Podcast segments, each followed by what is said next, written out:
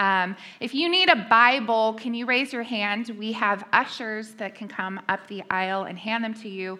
And you're definitely going to need them today if you want to follow along because we are going old school, no slides. So, do you guys think you can hang with me?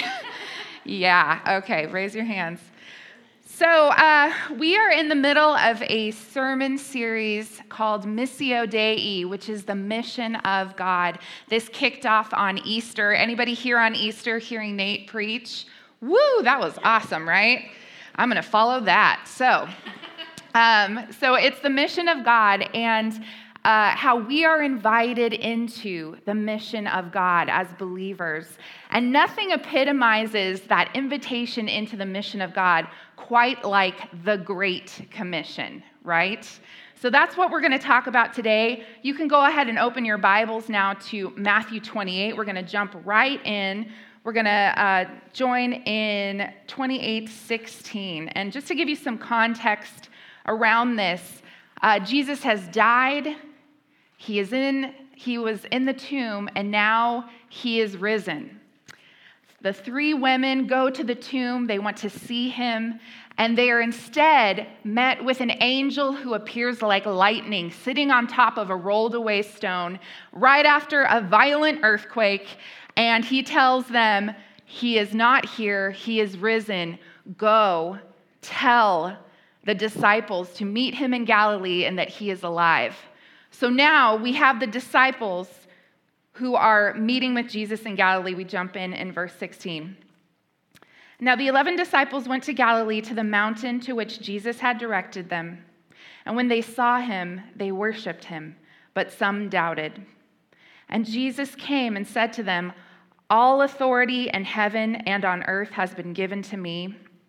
Go therefore and make disciples of all nations baptizing them in the name of the Father, Son, and Holy Spirit, teaching them to observe all that I have commanded you. And behold, I am with you always to the end of the age. Have any of you gone on a road trip? Road trip? Road trip? Yeah, uh, I've gone on a few. Um, some have been successful, some not so much. One time, my sister and I, we just decided we were going to go to a state park on the coast. And I had a puppy at the time. He was just a puppy at the time. I still have him, but he was a puppy at the time. And I wanted to see him running on the beach. I just thought, oh, this will be so cute. So, uh, so we load up in the car and we start driving. And I'm driving, and I look to her and I'm like, okay, so uh, where do I go now? And she was like, oh, um, I, I, I thought you knew. I'm like, no, I didn't. I don't have my GPS out. I don't know how to, I've never been there. You're the one who told me we should go here. And she's like, ah, okay. So Siri to the rescue. She's like trying to find, okay, where are we going? We're going in the wrong direction. We have to turn around. So we get to the park. The parking situation's out of control. Come on, state of California. Let's get this worked out. So we get there, like, is putting a parking garage in, at a state park, is that like sacrilegious? Can we not do that?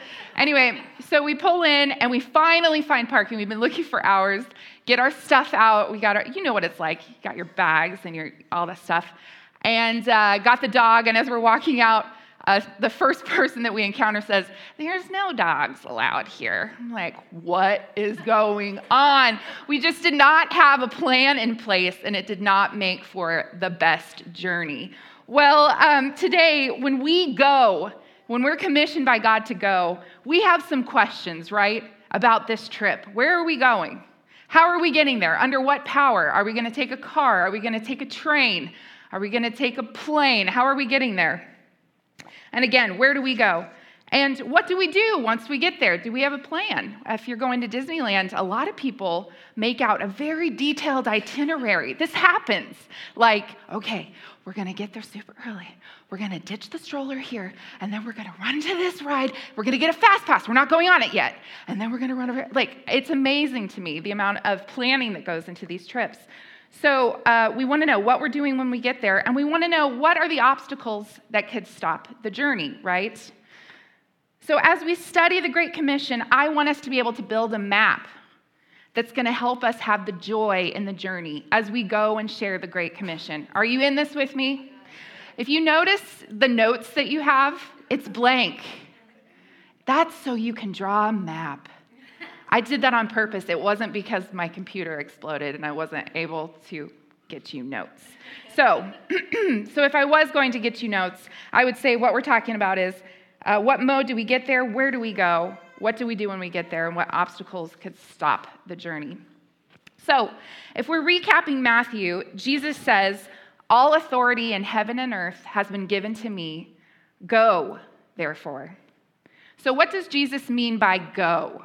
Hmm, okay, so get out your pens. Now you have lots of space uh, in your notes. Um, go means go. go means go. Hashtag go means go, okay? Um, so in the original Greek, the word is poreuomai. That means go. so go means go. And when Jesus is saying go, he means go to the other room, to your neighbors, in your city, in your state, in your nation, in the world. Go. I am sending you. Go. This is really important. And it's, it might sound funny, but just don't be deceived. It costs something to go. And if it isn't costing you something to get to where you need to go, then you need to evaluate what is the cost of the gospel in my life? It costs you something to go, and that's on purpose because we mirror Jesus in the going. The very going, Jesus went. God so loved the world that he sent. Everybody with me. God so loved the world that he sent his only son. God sent his son. Jesus was on a mission. God said, Go, and he went. And this is because there's power in our presence. There's power in our presence. When I'm on Skype, I'm Skyping with people several times a week. Uh, the work that I do, we have projects in Cambodia. So I'm on Skype with people, and I often find myself, even after an hour long conversation, catching up and doing work with people saying, I miss you. I'm talking to them, I'm looking at them. We can see, oh, cute shirt, oh, what have you been up to? We're all catching up, but I miss you because there's power in your presence when you go somewhere. We're told to go, and then the next word is therefore. Go, therefore. Therefore means he said something before that we need to pay attention to, right? So, what did he say? Verse 16 All authority in heaven and earth has been given to me. Go, therefore. On our journey, what powers us, the gasoline that gets us there, is the authority and the power of Jesus. He is the one who has sent us, He is the one who commands and it's because of his resurrection power. So, that first question, what gets us from here to there? It's the very power of Jesus. Uh, another scripture I want to share, John 20, 21. Jesus says, As the Father has sent me, even so I am sending you. And when he said this, he breathed on them and said, Receive the Holy Spirit. Ooh, I love that scripture. Gives me the chills every time I read it, thinking about the actual breath of Jesus, Him exhaling and me inhaling the Holy Spirit, empowering me through His authority to go. Whew, I want that, Jesus. And we don't go out of guilt. We don't go out of fear. We don't go because we have to tick boxes. We don't have to put notches on our Bible. We don't have to do any of that. We go out of love and we're powered by the authority of Jesus. Whew. I got an evangelical friend here on the front row. Thank you, girlfriends. Thank you. we go in loving authority. So, in planning this journey, we go in the power of His Holy Spirit and the authority of Jesus. And the next question is where are we going? Where are we going, guys? The, the one word answer is everywhere. Everywhere. Online, in person. Wait, we can't really go to North Korea. No, actually done. Anyone watching the news? Anybody? There's changes happening. What about Cuba? Done. Bibles in Cuba, handing, handing out thousands and thousands of Bibles going in Cuba. What about brothels? Yes. My, my ministry has a church that is built in an old brothel. Woo! That's happening. The gospel is going forward. What about prisons? You guys know Clay? He's bringing the gospel to prisons. What about Hollywood? It's happening. Justin Bieber preaching the gospel. He's out there. So Jesus is moving. There is nowhere that the Spirit of God isn't allowed. His gospel is going forth. I've heard stories. I read a book about a woman who she was in an unreached people group in Asia and she was she didn't know what she was doing. She hungered in her soul for truth.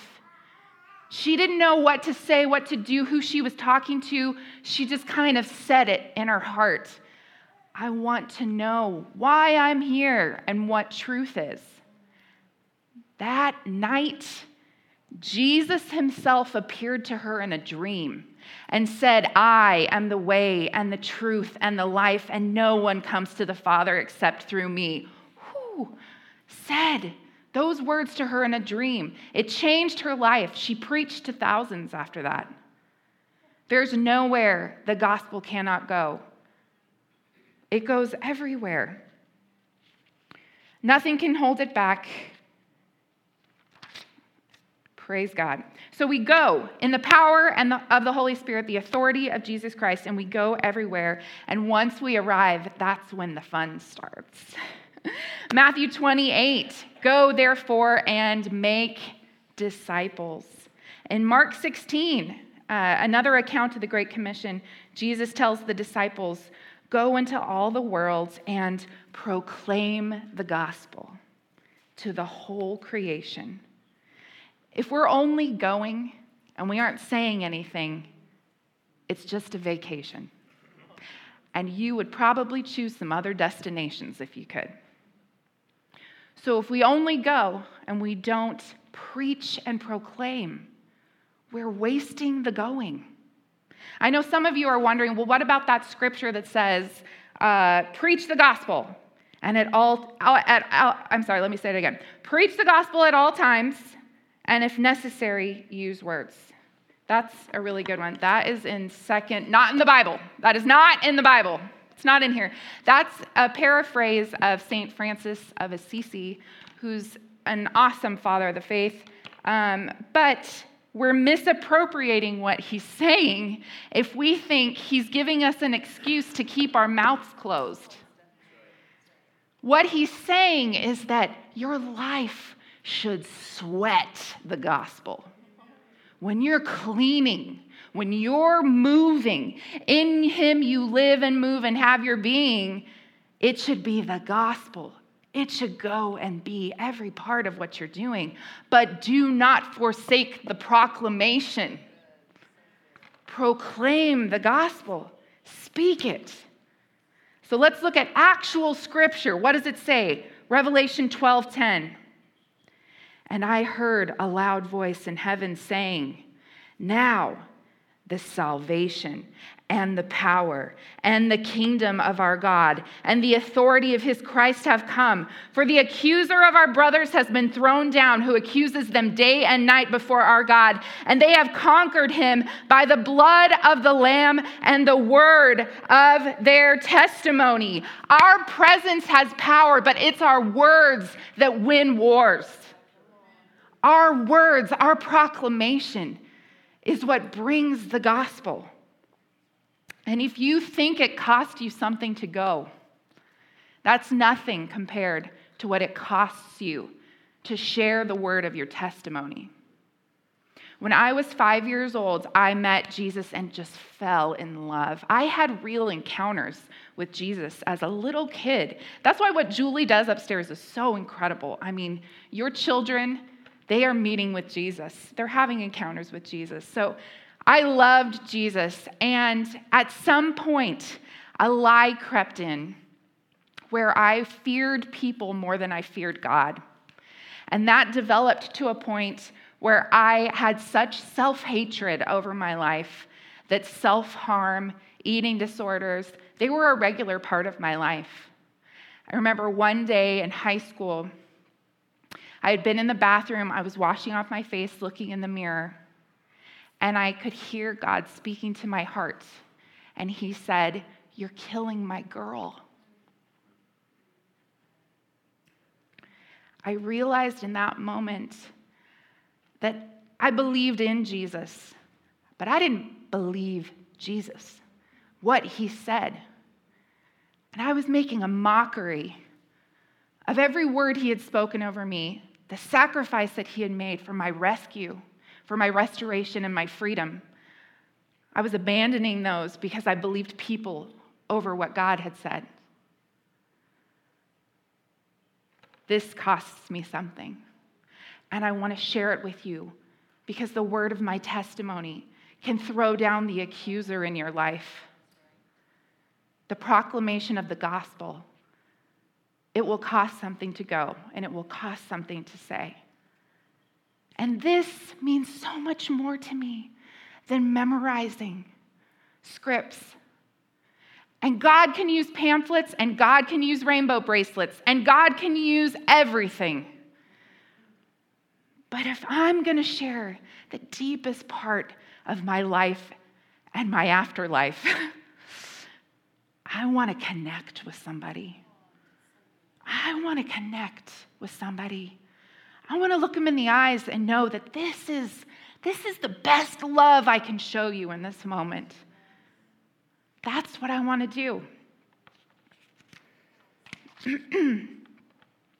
so we go in the power of the Holy Spirit, the authority of Jesus. We go everywhere. We proclaim the gospel. We share the word of our testimony. And if you're wondering, what do I say? How do I share? Uh, we share the word of our testimony. And I want to bring this back to Nate's sermon on Easter. I referenced it already. It was incredible. Um, do we remember? Does anyone remember what it was called? Anybody? Ooh, test. Nobody. It's called, yeah, what? Do you remember? Gawain's like, don't look at me. Um, uh, it was called Everyone Has a Story. And yeah, right? It was incredible. Um, everyone has a story. And his message was about how some people are living the success story and they want everything to go up and to the right, right? Things have to get better and bigger and more money. And this applies to athletes and business people, but they just want to have success. He, he mentioned about 10 of them. I'll just give a few. One of them was the nation story. So that was the success story, but housed in your team or your people group or your country or whatever it is. It's you want success, but you want it for your team, right? The other was hum- the humanist story, and this is we can achieve utopia if all of us realize the potential within ourselves. We just need to all realize it at once, otherwise, we're sunk, right? So that's the humanist story. So he, he mentioned several of these stories, and uh, these, are peop- these are stories that people live because each of these stories has some truth. All right, this is a little bit of a nuanced thing I want to talk to you about, but we can do this together. I believe it. Um, every single one of these things, people don't live their lives around this story because they believe it's a lie. They're clinging to some truth in each of them, even if it's small, right? Paul understands this. Paul, if you're looking for evangelism skills, look at Paul. In Acts 17 22, he's in Greece and he's speaking to the thinkers of the nation. And this is what he says in verse 22 Men of Athens, I see that in every way you're very religious. For as I walked around and examined your objects of worship, I even found an altar with an inscription to an unknown God. Therefore, what you worship as something unknown, I now proclaim to you. The God who made the world and everything in it is the Lord of heaven and earth and does not live in temples made of human hands skipping ahead. God intended that man would seek him and perhaps reach out for him and find him, though he is not far from each one of us. For in him we live and move and have our being.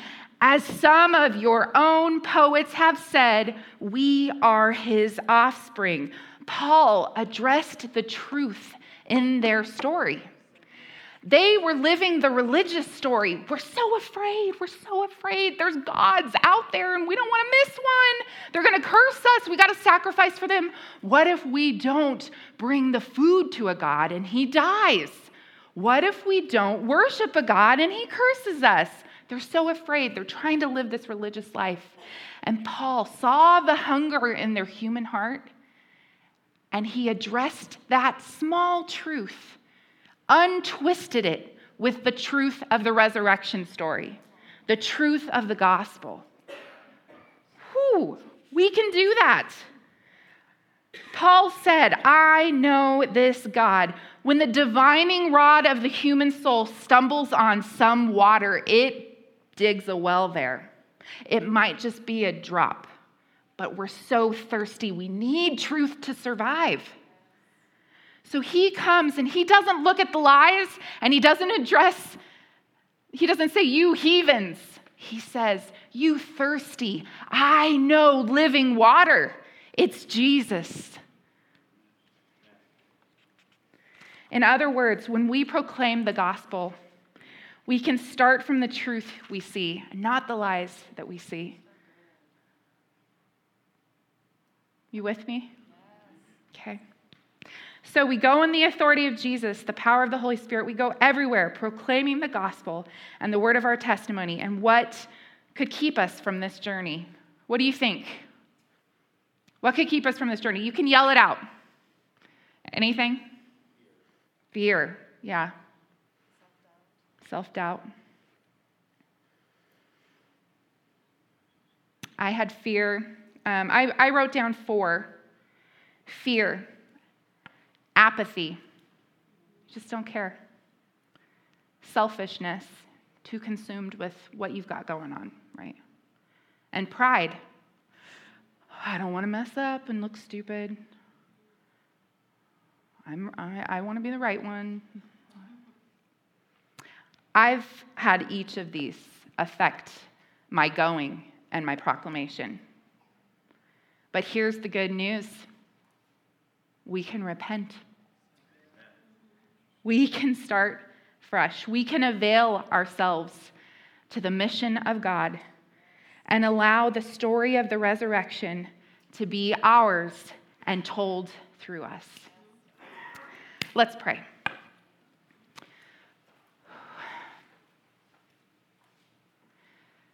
God, what have you done? This story of human history it's incredible. I'm so thankful to have been created to just see your goodness. And I'm so thankful that the gospel has reached me. I'm so thankful that I get to live part as part of your body, the resurrection story of Jesus, not some story that leads nowhere and leaves me thirsty but the story of Jesus and his resurrection.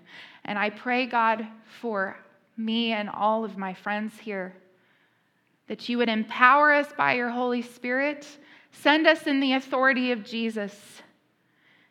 Give us the love and the humility and the vulnerability to proclaim the gospel and the word of our testimony, to see the hunger and the thirst and the truth people are clinging to throughout the world, and to bring love and light and living water. And we pray this in Jesus' name. Amen.